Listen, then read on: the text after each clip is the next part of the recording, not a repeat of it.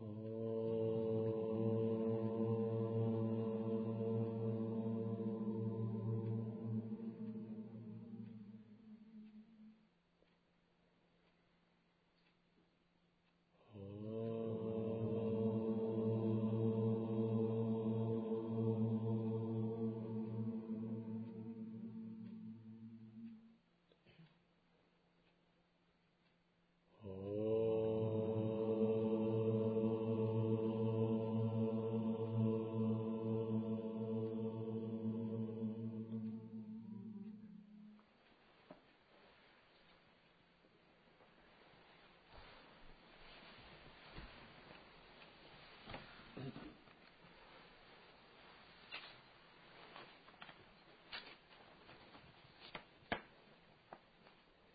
Текст Лая Амрита Упадеши Чинтамани.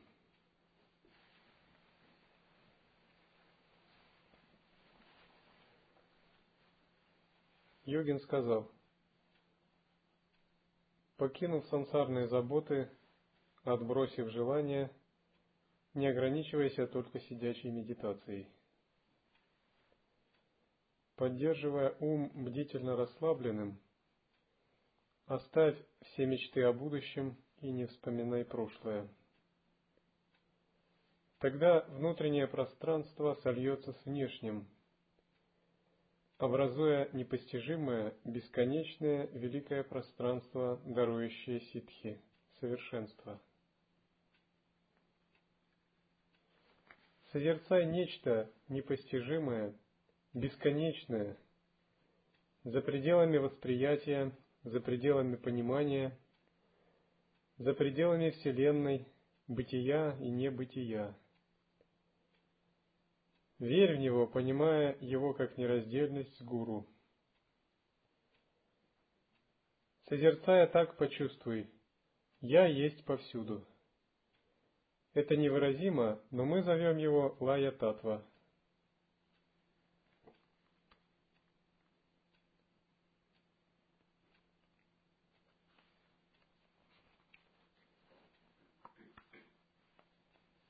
Здесь святым йогинам даются прямые указания, каким образом реализовать естественное созерцание.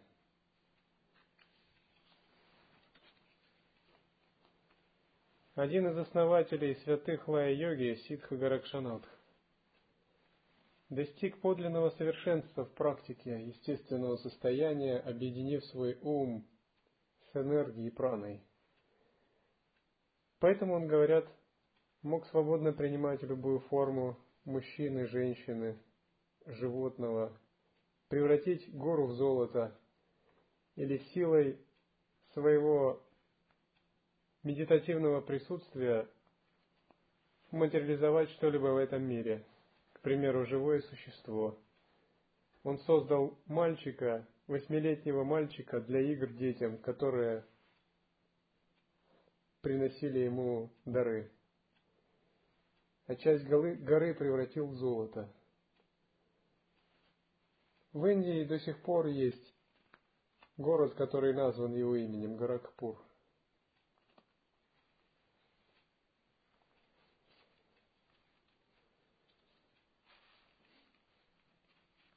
Именно естественное состояние является источником всей реализации –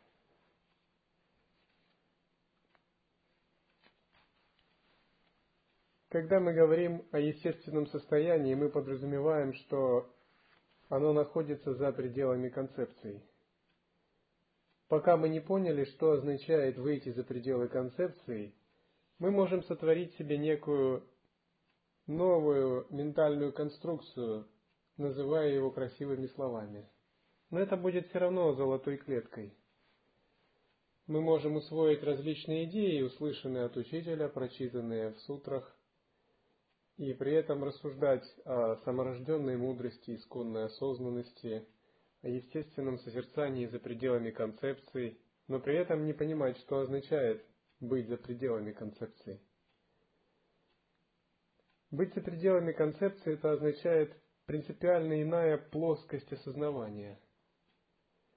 Когда вы полностью разочаровываетесь в реальности логических построений и отбрасываетесь в другую сторону бытия, где никакие логические построения нереальны. Поэтому говорят, что одно из условий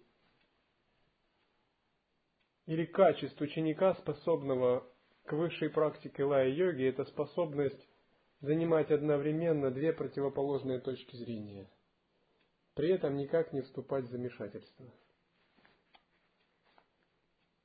Говоря о том, что учение вне концепции, мы очень часто используем концепции. Часто бывает так, что учителя, проповедующие неконцептуальное учение, больше всего говорят о них. Но на самом деле это только потому, что трудно понять, что означает неконцептуальное сознание, если вы не подготовили свой ум. В традиции ситхов используются разные указания, чтобы указать на это неконцептуальное сознание.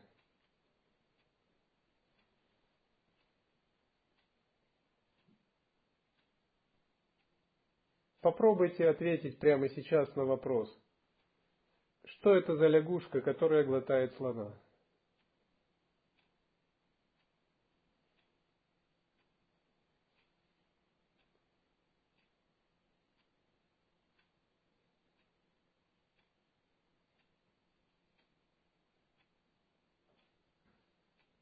Дать ответ на этот вопрос крайне важно для вас. От того, сможете вы его дать или нет, зависит, раскроете вы ваше понимание естественного состояния или нет, чтобы на него опираться потом.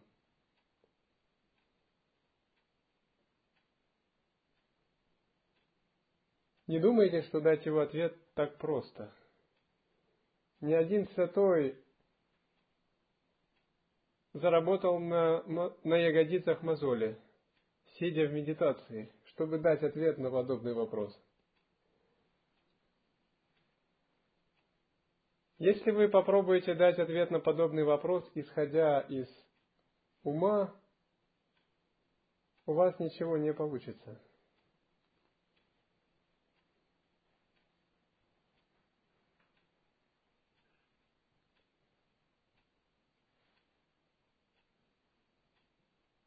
Другой вопрос, что есть звук хлопка одной ладони? Вы можете медитировать над этими вопросами до тех пор, пока у вас не появится ответ. Когда он у вас появится, вы можете сообщить его мне и проверить, насколько он истинен. Обычно, если мы отвечаем с относительной точки зрения, используя ум, это то или это, скорее всего, мы ошибаемся. Дело в том, что изначально на эти вопросы ответа нет. Тем не менее, на эти вопросы есть ответ.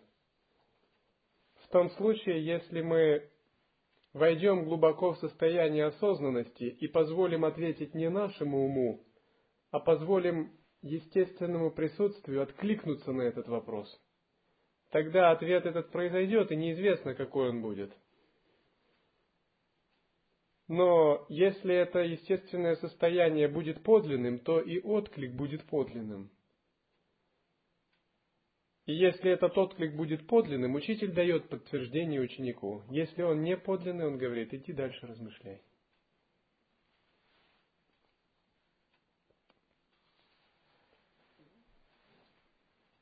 Такие парадоксальные изречения для открытия глубокой природы ума называются ула табамси. Похожая традиция есть дзен. Однако традиция ситхов существовала задолго до возникновения дзена.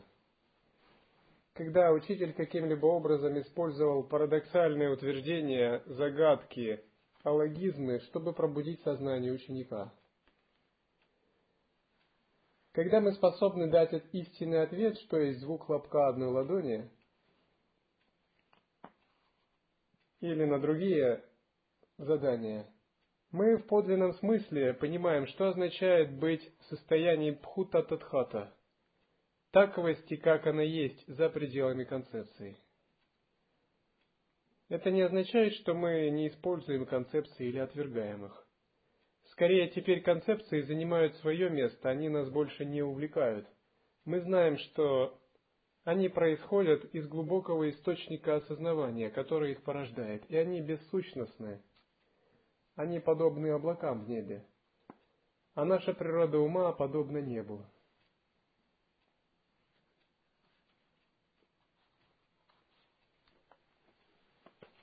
Это задания из той же серии, такие как Человек, идущий в город Гандхарвов, Рогатый кролик, Человек в пещере и прочее.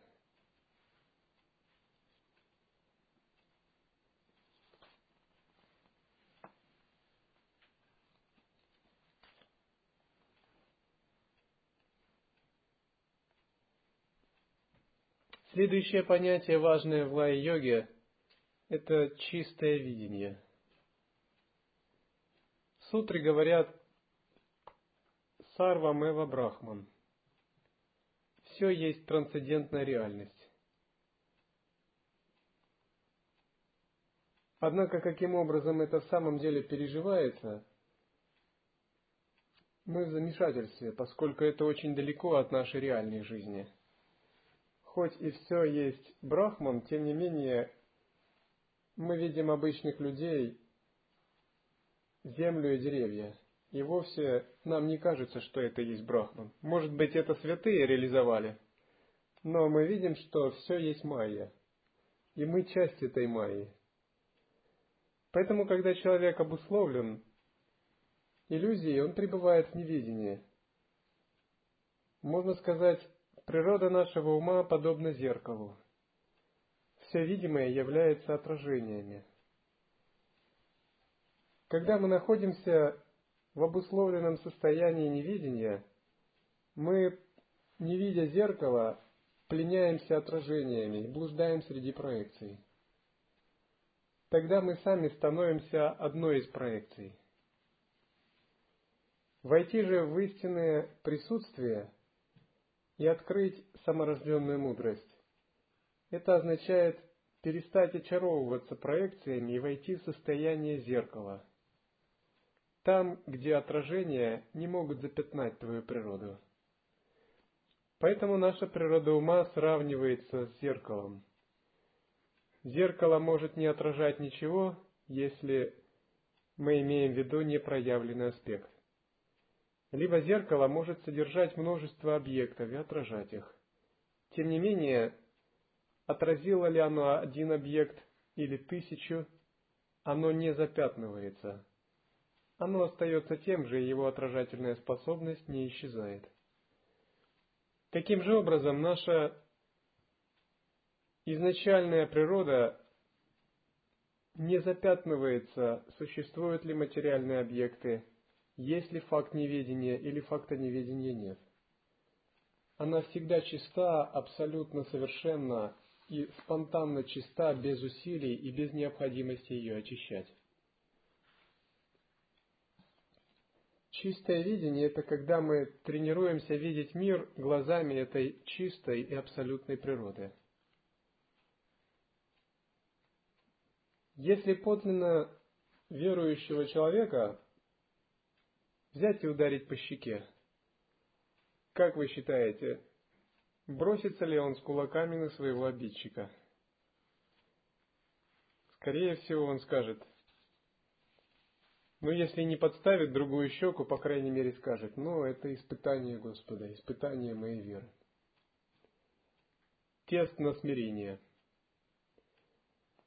Поэтому такой человек видит все как проявление Бога. Случается ли что-либо хорошее или плохое, он видит это как волю Бога или как милость Бога. Случается ли искушение, неприязнь со стороны других, суровые бытовые условия, болезни или страдания, или прочее. Он видит как испытание его веры или преданности – он не ропщет, не впадает ни в замешательство, он принимает спокойно, глядя на это глазами своей веры. Чистое видение – это фактически то же самое, только объясняемое в других терминах.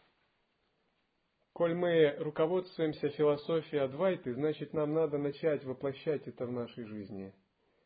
Если мы не воплощаем это в нашей жизни реально, философия Адвайты не более чем абстракция. И ценность ее не более чем нарисованного обеда. Поэтому чистое видение означает, что мы начинаем другим образом пытаться видеть реальность. Если говорить, как описано в сутрах, говорится так, что практикуя чистое видение, следует рассматривать весь мир как мандалу, как мистическое духовное пространство. Живых существ, других людей, в особенности тех, кто рядом с вами практикует, дхармовых братьев и сестер, рассматривать как божество этой мандалы. Все звуки, которые слышатся, рассматривать как баджаны или звуки мантр. А все действия и ситуации, которые происходят, рассматривает как лилы, как непостижимые игры энергии Абсолюта. Вначале, конечно, это немного искусственно, потому что мы по-другому этого не понимаем. Но в истинном смысле, если мы правильно практикуем созерцание, такая искусственность уходит, и нам начинает действительно открываться другой мистический срез реальности, когда мы в самом виде, в самом деле так начинаем видеть.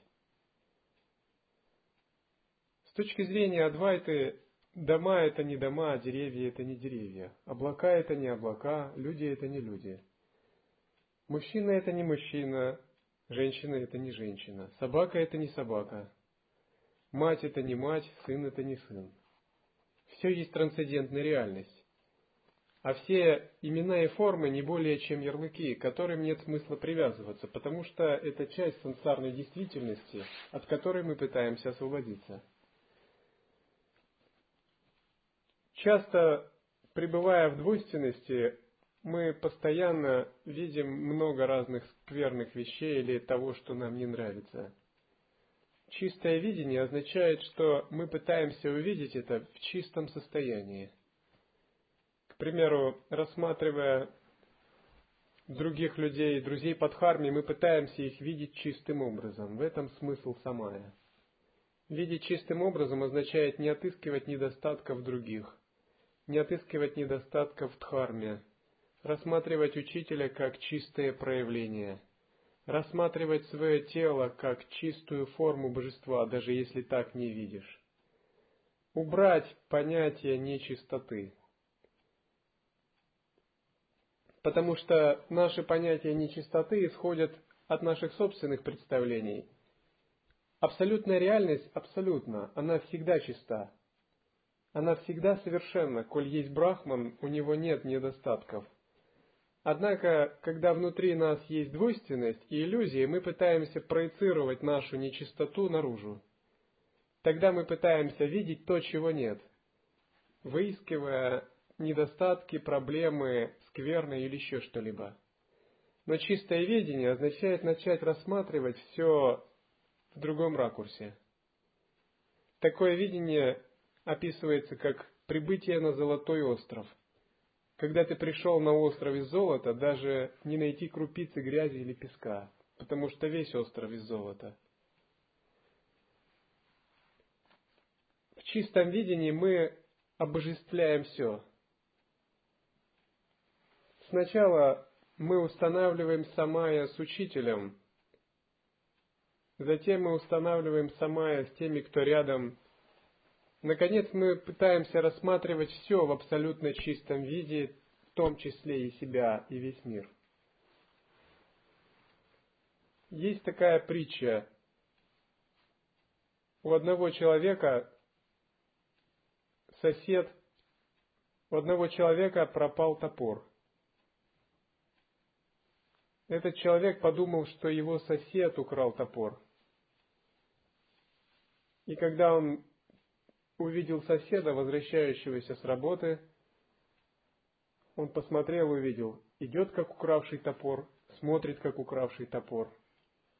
Точно он украл топор. и он уже хотел жаловаться на него.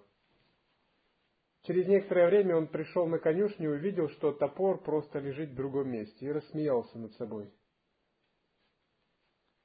Снова пришел сосед в гости, и он увидел, что сосед смотрит, как не укравший топор, и ходит, как не укравший топор. Таким образом, наши проекции обманывают нас, когда наша внутренняя двойственность и нечистота проецируются наружу мы обязательно привыкли делить реальность, исходя из приязни или отвращения, или цепляния, приятия или отвержения. Чистое видение разрушает такую тенденцию, когда мы пытаемся видеть все в абсолютном смысле.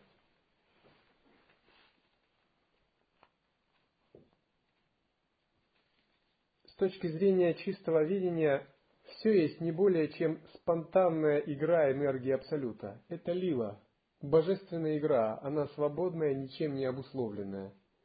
Совершается ли плохая ситуация или хорошая, это лила, из которой мы можем извлечь определенный урок ясности. Другие живые существа являются упадхи, сосудами, проводниками этой творческой игры. Разумеется, самыми чистыми или близкими сосудами следует рассматривать тех, кто передает вам дхарму, устанавливая взаимоотношения сама и прочее.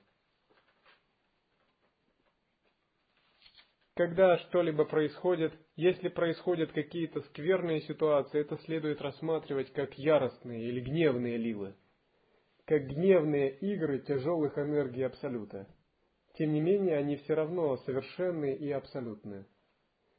Если происходят какие-то тонкие ситуации, приятные и божественные, это рассматривается как мирные лилы энергии Абсолюта. Но в любом случае это всегда проявление творческой игры, либо мирных, либо яростных энергий. Но все эти энергии, они спонтанно совершенны и абсолютны, и они излучаются из пустотной природы нашего собственного осознавания – Тренируясь таким образом видеть реальность, мы приходим к совершенно другому парадоксальному видению. Это видение Абсолюта, присущее святым, пребывающим в недвойственности. С точки зрения святых все спонтанно совершенно, все абсолютно, все чисто. Но мы этого не видели, потому что были сами захвачены неправильными идеями – Рождение и смерть прекрасны, абсолютные и чистые. Пороки и добродетели совершенные, абсолютные и чистые. Чистое и нечистое, духовное и мирское.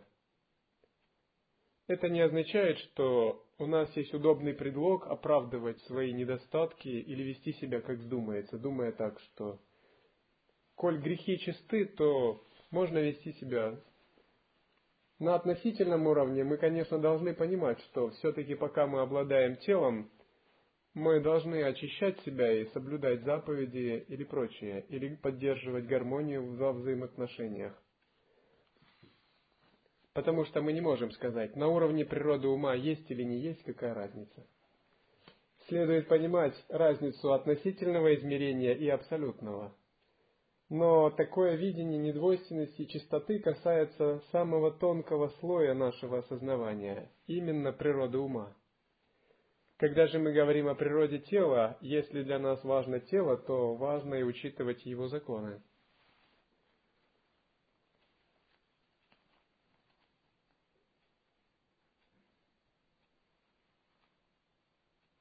В Индии есть садху, которые практикуют аджагара садхану, Аджагара садхана – это обеты питона. Когда аскет берет в качестве образца для подражания какое-либо животное, к примеру, питона, ложится на землю и дает обет не двигаться несколько месяцев или несколько лет, только лежать на одном месте, поддерживая только медитацию. И Иногда его кормят, иногда нет. Некоторые дают обед питаться только тем, что им положат в рот. Если проходит неделя, им ничего не кладут в рот, они остаются без движения, просто продолжая медитировать. Когда таким образом йогин практикует, у него больше нет прошлого и нет будущего. Он живет предельным настоящим, и он не принимает, не отвергает реальность. Все, что происходит, это происходит. Однако, чтобы практиковать подобную садхану, нужно минимум быть реализованным, когда вам безразлично уже относительное измерение или это тело. Если вы попробуете с самого начала практиковать это, вы, скорее всего, почувствуете себя скверно. Однако мы должны стать чем-то наподобие такого садху, практикующего обеты питона внутри, чтобы раскрыть естественное состояние. Это означает, мы избавляемся от надежд на будущее, понимая, что все это фантазии и проекции, происходящие из неведения. Мы перестаем цепляться за прошлое, понимая, что все это различные кармы, обусловленные нашим прошлым неведением.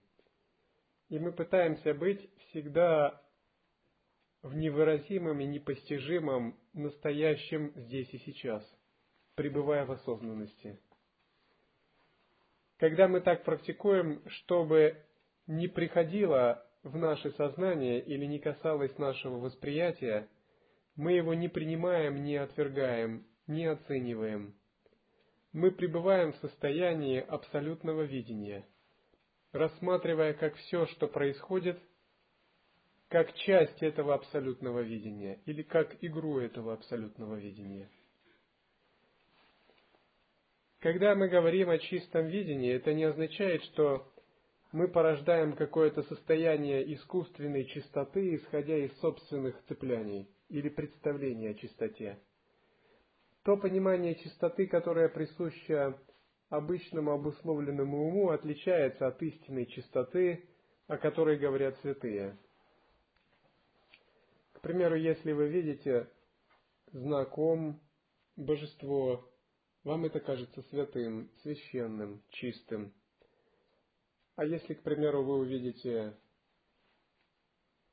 труп умершей кошки, испражнение, это вам покажется нечистым, скверным, и у вас возникает отвращение. Но святые говорят, что все абсолютно и все чисто. И наша приязнь или отвращение считать то или это чистым или нечистым, это следствие нашей внутренней нечистоты. Когда мы разделяем реальность на то и это. Поэтому чистота, подлинная с точки зрения святых, означает на принцип осознавания. Другими словами, истинная чистота – это быть в состоянии осознанности. А нечистота – это быть в состоянии бессознательности, когда мы Вместо того, чтобы быть в контакте с подлинной реальностью и видеть ее неразделимой от источника бытия, вместо этого привычным образом навешиваем наши ярлыки того, что нам не нравится или того, что нравится.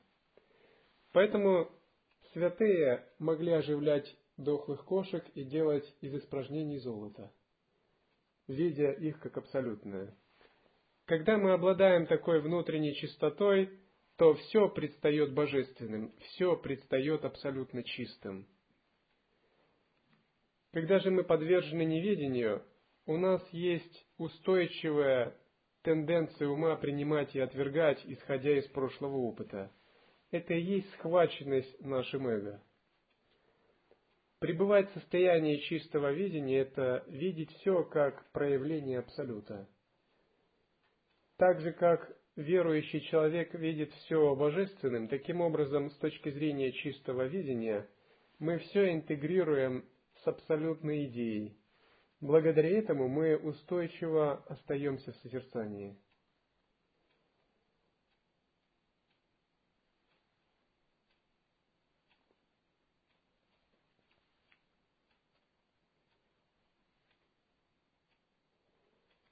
На пути практики пребывания в естественном состоянии возникают различные переживания, которые могут неопытного практика ввести в иллюзию. Эти три переживания описываются как блаженство, ясность и пустота. Фактически незнание об этих трех переживаниях может быть большой проблемой для практика, когда он впустую потратит десятки лет духовной садханы на иллюзии вместо того, чтобы правильно продвигаться. Когда мы устанавливаемся в нашей саморожденной мудрости, мы вступаем в контакт со светом, источником бытия. Этот свет и не свет, и не темнота. Скорее, это постигающая ясность нашей саморожденной мудрости. Но этот свет, он всегда нас сопровождает. Когда мы в неведении, мы не имеем контакта с этим светом, и ясность утеряна. Когда мы каким-то образом открываем созерцание, этот свет постепенно разгорается благодаря передаче. Однако пока он не очищен, у нас возникает три главных переживания на пути практики – христианстве это можно сравнить с понятием «прелесть». Иллюзия – то, что искушает сознание йогина, пытаясь увести его в боковую сторону от недвойственности. Когда созерцание набрало силу, наше сознание начинает расширяться. Оно становится проникающим и предельно интенсивным – Тогда и картина мира начинает меняться, словно мы входим в другое измерение реальности. Все вещи начинают восприниматься психоделически, дающими большой восторг и наслаждение. Это сознание характерно для богов, не людей. В мире людей в потоке сознания доминируют клеши, неочищенные эмоции – и двойственное мышление, мысли. Фактически сознание людей представляет из себя постоянные эмоции и мысли. И люди зациклены в своем маленьком восприятии эмоций и мыслей.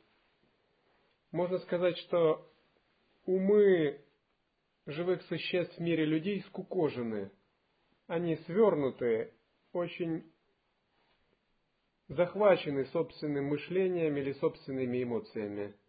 Вместо того, чтобы быть подобными небу, подобными безграничному пространству, распахнутыми, их умы съежены. Их умы съежены, потому что в потоке их ума доминируют в основном эмоции и мысли. Они доминируют из-за сильной фиксации «я есть это тело», из-за навязчивой привычки отождествлять себя со скандхами тела. Сознание богов отличается от сознания людей. Их эмоции и мысли вытеснены тхьянами, медитативными переживаниями. Фактически, если чуть-чуть подняться выше мира людей, там есть только тхьяны, медитации разные. К примеру, если вы представите мир, состоящий из гениев, художников, композиторов – музыкантов, творческих людей, которые погружены в свои состояния непрерывно, которые в своих тонких состояниях и постоянно играют в этих лабиринтах. Это будет напоминать мир богов страсти. Вместо эмоций, клеш, нечистого восприятия и двойственного мышления у них есть тхьяны, медитативное состояние – Подобным образом, практикуя созерцание, мы учимся вытеснять наши клеши и двойственное мышление присутствием. Со временем наше присутствие вытесняет это, и мы начинаем переживать похожее состояние, как у богов. Тогда мир вокруг начинает становиться психоделическим. Мы можем получать тонкое удовольствие от чего угодно. Человек с сознанием Бога страсти может посмотреть на цветок и внезапно в этом цветке увидеть невероятное блаженство. Он может увидеть, как по капиллярам двигается вода, или увидеть тонкую гармонию этого цветка. Представьте, если он смотрит на цветок, то этот цветок надвигается на него, увеличиваясь в размерах, и он может видеть мельчайшие капилляры внутри этого цветка. И он чувствует самую глубину жизни только в одном цветке. Он думает, вот это да. И он готов поклоняться этому цветку и плакать над ним. И от этого цветка он чувствует огромное наслаждение, которое расходится у него от центра груди по всему телу, давая тончайшее наслаждение вплоть до кончиков волос или кончиков пальцев. Когда такой человек слышит музыку, он интегрируется в состояние музыки.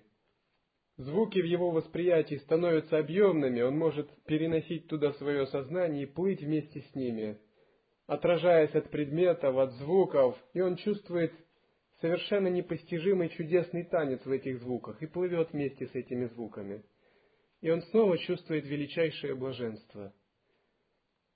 Когда он видит закат, он, интегрируясь с закатами, с закатом, чувствует весь огонь, ясность и великолепие солнца. И тогда он не знает, то ли он это солнце, то ли солнце это он. Таким образом, он воспринимает все, что не попадает в поле его зрения – и он чувствует величайшее наслаждение, растекающееся по телу и в сознании. Когда он ест пищу, он не ест ее подобно обычному человеку, а только когда пища касается языка, наслаждение проникает во все части тела, и он погружается во вкус и обнаруживает огромное пространство вкуса, фактически целую вселенную вкуса и сам становится этим вкусом в котором можно бесконечное множество времени блуждать, просто очаровываясь этим. Вот такое состояние испытывается, когда вы глубоко погружены в созерцание. Все, каждый атом, каждый предмет становится божественным. Внезапно вы можете подумать, так вот что такое Брахман. Все есть Брахман, все есть божественное – и у вас возникает желание остаться в этом состоянии и просто наслаждаться этим. Это немного похоже на состояние наркомана, который упивается этим. И в учении говорится, что это всего лишь уровень блаженства, которым не нужно захватываться.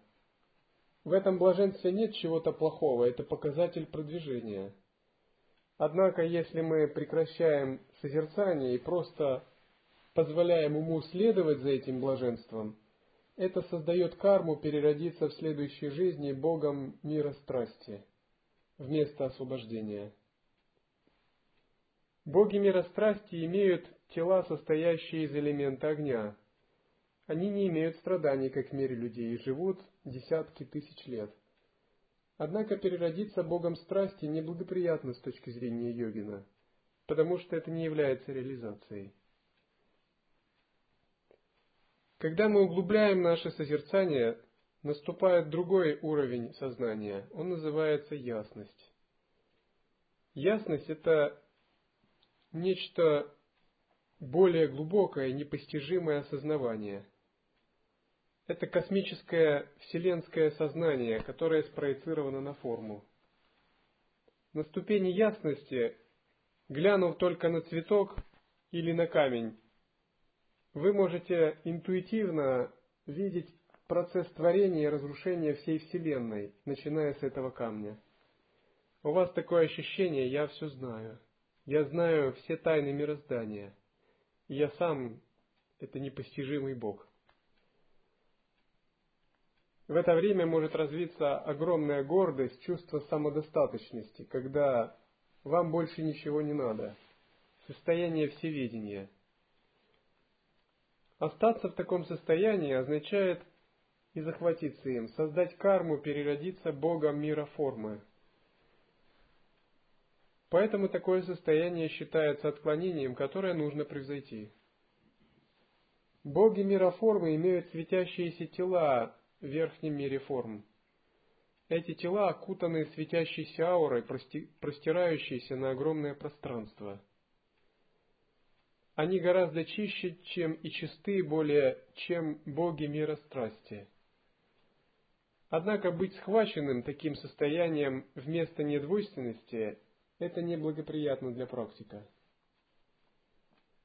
Наконец, когда ваше созерцание углубляется, и вы в самом деле натренировались быть в постоянном присутствии, вы прорываетесь к состоянию пустоты или пустотности, когда за каждым объектом видится бездна, видится непостижимое. И вы видите, что на самом деле нет ни стен, ни крыши, ни деревьев, ни людей. Земля, небо и прочее – все это пустотно, лишено самобытия. В нем нет ни капли самой реальности. Все это происходит из пустоты. А эта пустота не пуста, а является самой сущностью бытия. Тогда у ума возникает желание поглотиться этой пустотой и больше ничего не делать. Если вы даете своему уму схватиться пустотой, и она покоряет вас, это означает у вас будет карма переродиться Богом мира без форм, Богом-долгожителем в сфере, в сфере Арупалоки, каузального мира. С этой точки зрения перерождение в такой сфере тоже неблагоприятно для практика, потому что это еще не подлинная недвойственность, а есть тонкая завеса неведения, которая отделяет наше сознание от абсолютной реальности. К примеру,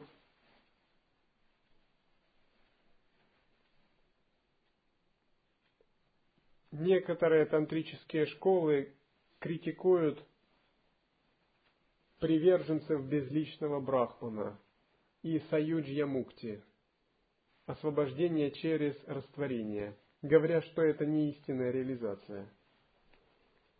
Если под этим подразумевать четыре бесформенных состояния, это действительно нельзя назвать истинной реализацией.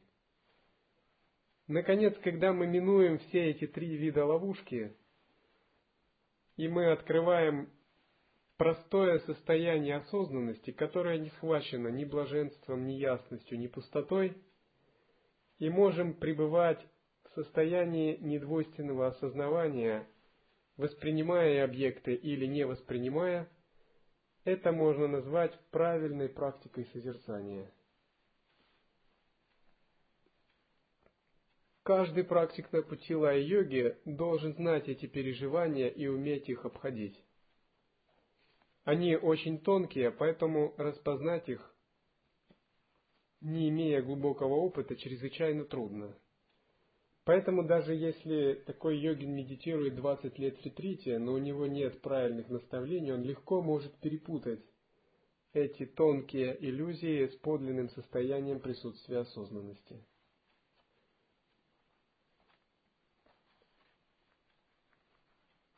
Ступень ясности – это также время обретения магических способностей – к примеру, ясновидение, яснослышание и прочее, способности выделения тонкого тела. И когда вы видите много образов или обретаете способность переносить свое сознание на другие уровни сознания, также важно не дать ему схватиться этими уровнями.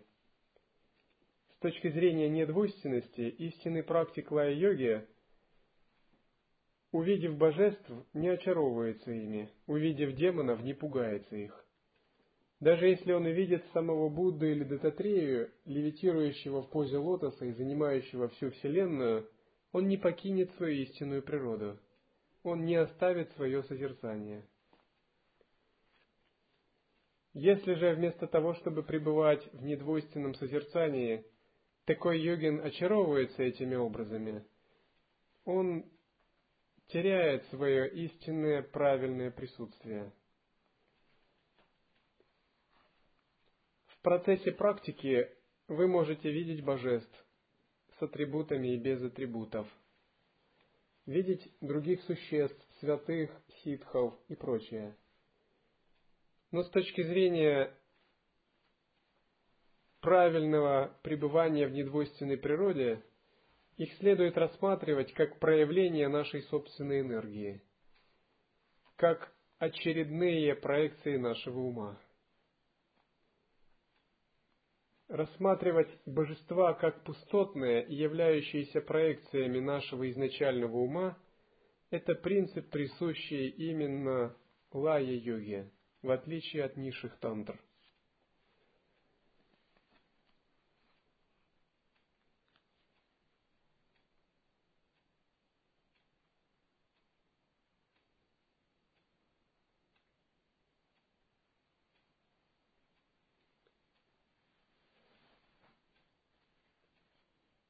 Говоря о сознании вне концепции, это означает, что мы занимаем позицию в отношении любых концепций вне крайних взглядов. Быть вне крайних взглядов – это означает не придерживаться взгляда, что все вещи реальны сами по себе – и не придерживаться крайнего взгляда, что все вещи вообще не существуют и ничего не существует, а есть только абсолютная реальность. Когда мы не следуем крайним взглядам нигилизма или этернализма, мы занимаем срединную позицию. Срединная позиция означает не то, не это. Как только мы занимаем какой-либо крайний взгляд, в философии, в теории – это означает, мы позволяем себе схватиться какими-либо концепциями.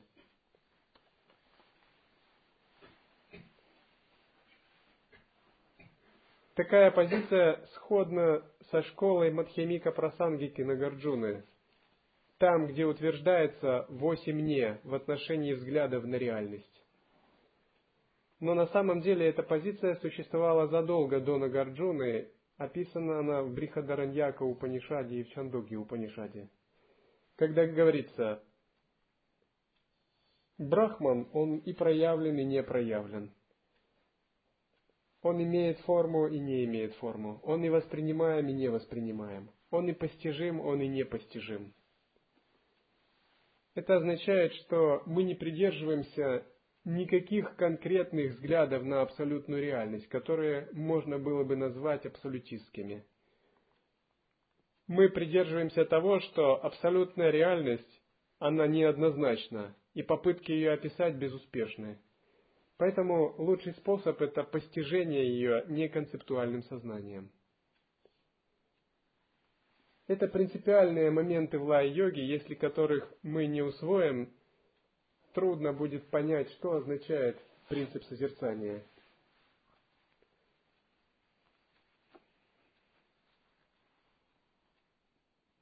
Хотя сама лая-йога опирается прежде всего на передачу. Объяснения же предназначены для того, чтобы прояснить нам переданное состояние.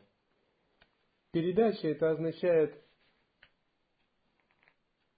что мы пытаемся воспринимать абсолютное состояние без теорий, прямо. Это также называется шуньята махасидхов. Махасидхи не были мастерами философии или они уж не особо читали много трактатов. Они могли дать какой-либо предмет человеку, ученику, или что-либо сделать и просто указать ему без слов на восприятие реальности. Однако, чтобы понять сразу, нужно быть очень способным учеником.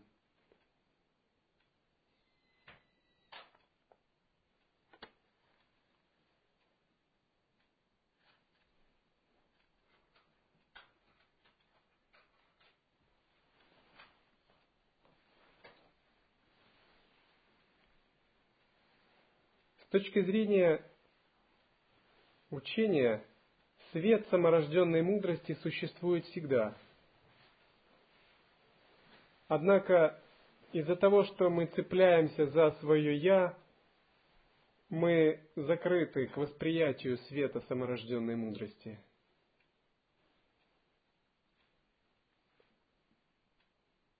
Вопрос в том, чтобы, практикуя, добиться такой степени созерцания, когда оно непрерывно продолжается – когда же оно непрерывно продолжается, надо убрать саму идею созерцающего.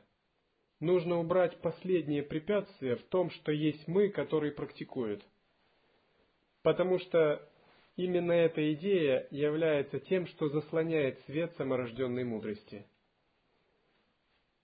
Даже если мы выполняем техники, медитируем, это все равно напоминает попытку вытащить себя за волосы из болота.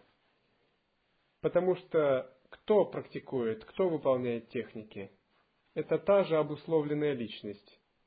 И иногда даже когда мы прилагаем сильные усилия, то наше понятие себя как обусловленной личности тоже усиливается.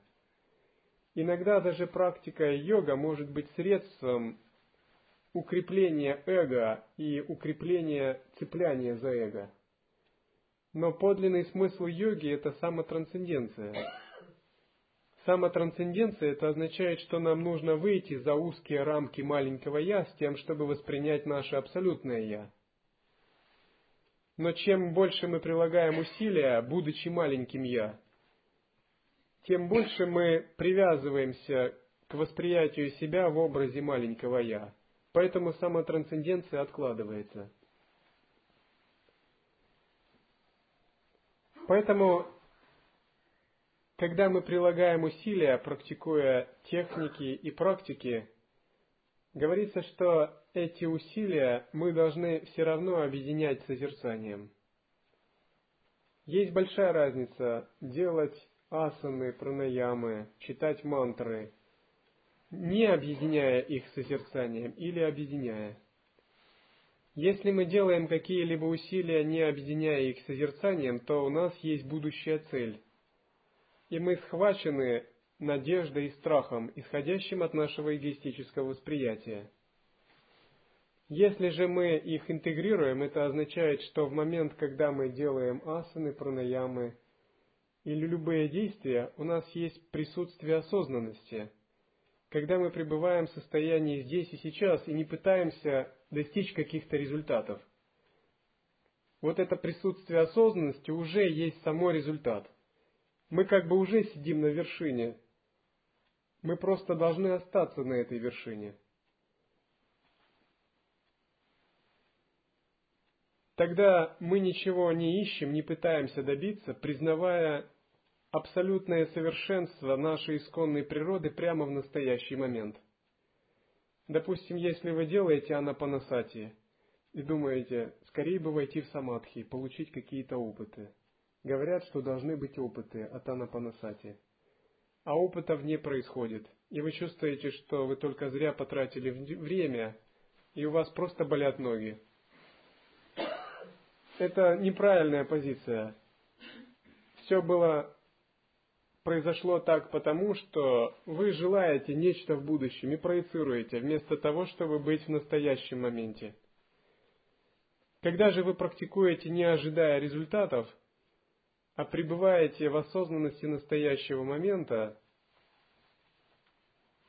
каждую секунду вы удовлетворены вашей практикой, как бы она ни велась, потому что вы занимаете позицию абсолютного совершенства.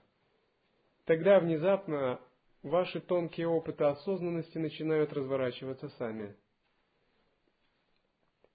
Поэтому говорят, что практик, который вошел в естественное состояние, он подобен путнику, который взошел на вершину горы. Когда он зашел на вершину горы, ему не к чему больше стремиться. Он только должен пребывать на этой вершине. Он должен признать это естественное состояние как самое абсолютное – как самое запредельное. Когда мы говорим «не к чему больше стремиться», это вовсе не означает просто ничего не делать и успокоиться. Если мы так думаем, это тоже может быть неправильной позицией. Лая-йога – это принцип созерцательного недеяния. Однако следует прояснить, что означает недеяние. Если мы думаем, я просто нахожусь в тамасе или потыкаю себе – я не деяю. Такой подход не освобождает. Принцип созерцательного недеяния касается самого тонкого слоя нашей осознанности. Когда мы понимаем, что для того, чтобы войти в измерение этого уровня осознанности, не нужно никаких действий. и не нужно никаких целей. Следует просто быть в настоящем моменте, пытаясь не терять его. Также важно, теряем мы это состояние осознанности, отвлекаемся, или мы его можем поддерживать. Недеяние означает, мы делаем великий выбор в том, что мы перестаем искать что-либо на внутреннем уровне, что мы перестаем любопытствовать к чему-либо, кроме изначального состояния, что мы признаем наше изначальное состояние как само высшее совершенство и ничего больше не ищем. Мы понимаем, что нам нужно только продолжать утверждаться в нем. Другое дело, что мы еще не глубоко в нем утвердились мы как бы перестаем двигаться по горизонтали и начинаем двигаться вглубь. Это не означает, что мы не можем практиковать чего-то или изучать на относительном уровне. Мы можем изучать методы и практиковать различные техники. Тем не менее, на внутреннем уровне мы должны перестать искать что-либо. Мы теперь практикуем техники или изучаем что-либо, не ставя каких-либо целей. Это подобно игре. Мы ими не обуславливаемся, потому что мы понимаем, что все техники, методы и учения неотделимы от естественного состояния. И главное это не, не терять это естественное состояние. Говорят, что йогин, который принял великое решение пребывать в присутствии осознанности, делает выбор, который определяет всю его жизнь. Он принимает великое решение быть в великом недеянии. Это означает выбор быть без всякого выбора. Это означает, мы выбираем жить в иной плоскости бытия, жить, открывшись миру, восприятию Вселенной, распахнув свое сознание – вместо того, чтобы держать ум скукоженным, обусловленным будущими надеждами, целями или страхами. Можно сказать, мы принимаем выбор не делать никаких выборов. Или мы принимаем решение оставаться в осознавании, когда больше никакие решения не нужны.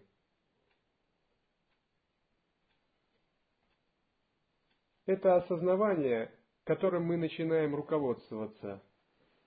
И мы доверяем только Ему, рассматривая Его как сущность гуру, как сущность дхармы и всех учений, и как самое высшее или абсолютное бытие. И чем больше мы Ему доверяем, тем больше мы Ему начинаем раскрываться – и мы видим, что есть много тонких частей внутри нас, которые сопротивляются этому осознаванию, которые хотят жить по-старому и цепляются за старое прошлое проецируют будущее, или по привычке принимают либо отвергают нечто, навешивая на, на реальность ярлыки. Тем не менее, даже когда такое происходит, мы все равно должны стараться пребывать в этом состоянии исконной осознанности в неприятии отвержения – чем больше мы отдаемся этому свету саморожденной мудрости, тем больше его энергии начинает не спосылаться нам. Поэтому здесь практика перестает быть практикой в иллюзорном смысле и становится запредельным мистическим нисхождением. Вначале было так, что были мы, наша обусловленная личность, и мы практиковали – но когда мы вышли на уровень созерцания, когда мы избавляемся от созерцателя, то начинается нисхождение. Нисхождение означает, что свет саморожденной мудрости сам начинает проникать в нас.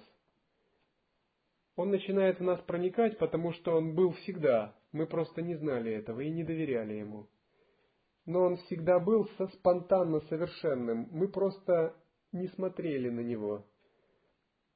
Когда же мы убираем наше «я» эгоистические цепляния и пытаемся и перестаем сопротивляться этому свету, этот свет сам начинает сиять и обнажаться внутри нас. Пратья Бхиджня переводится как пратья Абхиджняна. Прати означает поворот, абхи означает лицо, джняна означает мудрость. То есть в нас возникает мудрость, когда мы поворачиваемся лицом к своей истинной природе. Тогда наша истинная природа тоже поворачивается к нам и начинает, откликаясь, не посылать этот свет. Постепенно мы учимся отдаваться все больше свету этой саморожденной мудрости. Это называется пропати или буквально отбрасывание себя.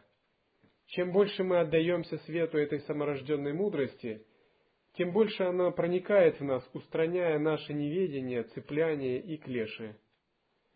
Вопрос в том, насколько мы сопротивляемся этому свету сопровожденной мудрости.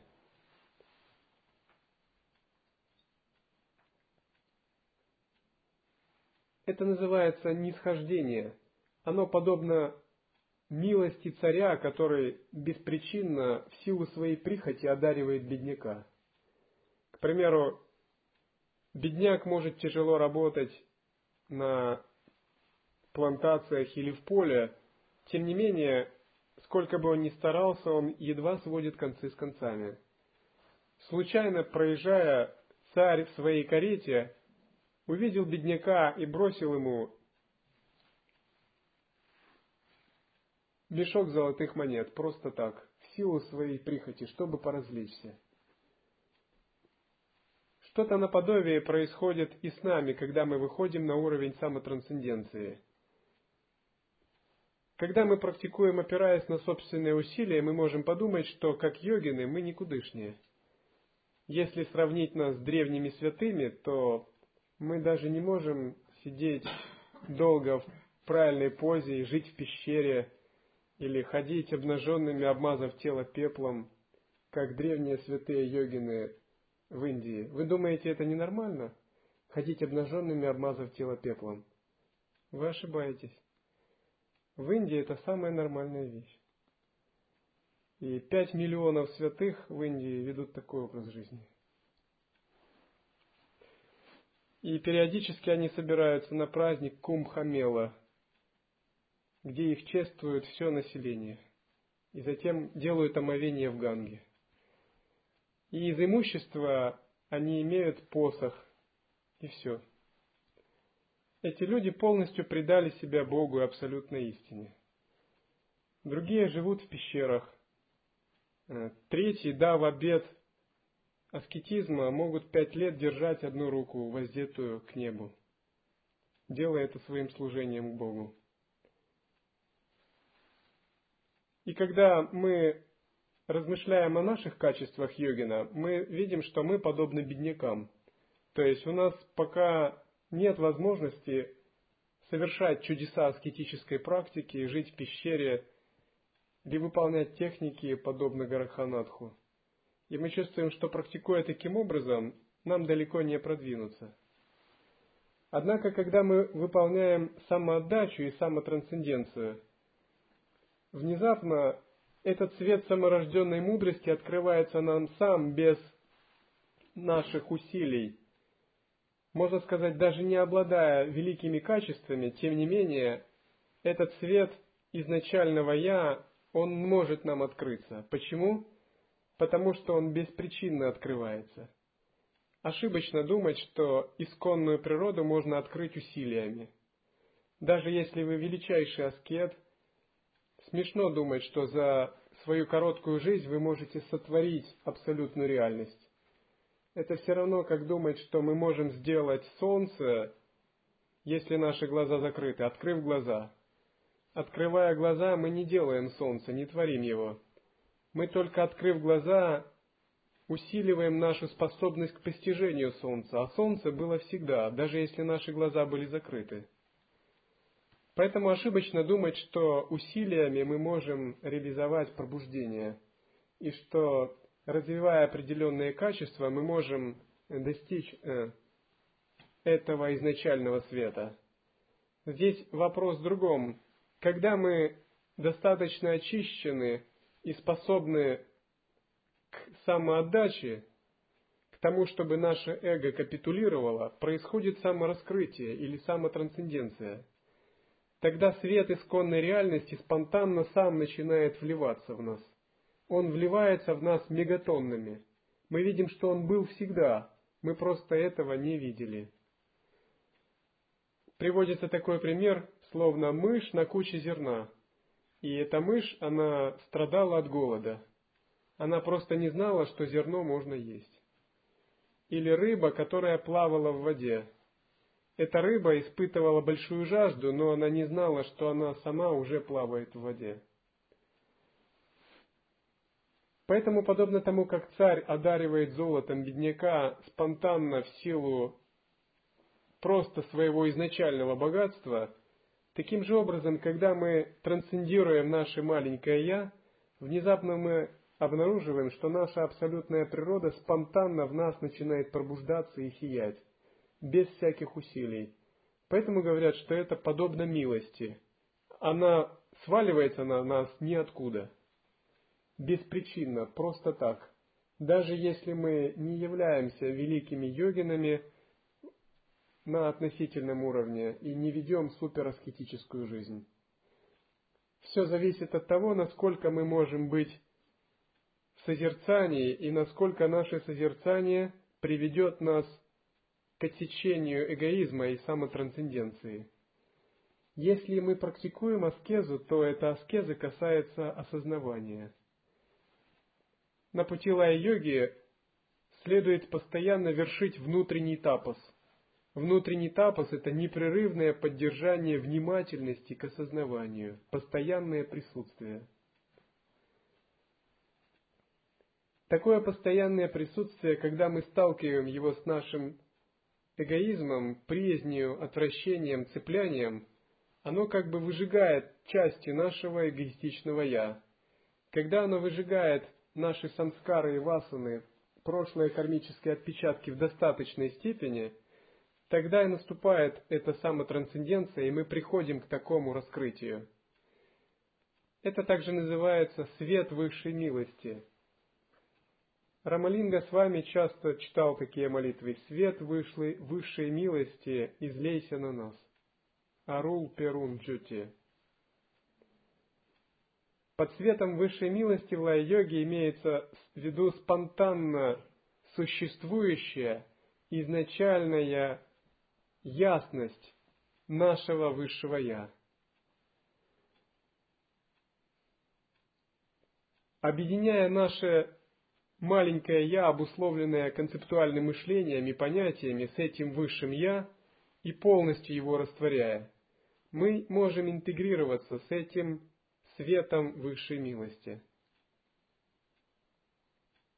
Результатом такой интеграции является высшее освобождение, называемое Саруба Мукти –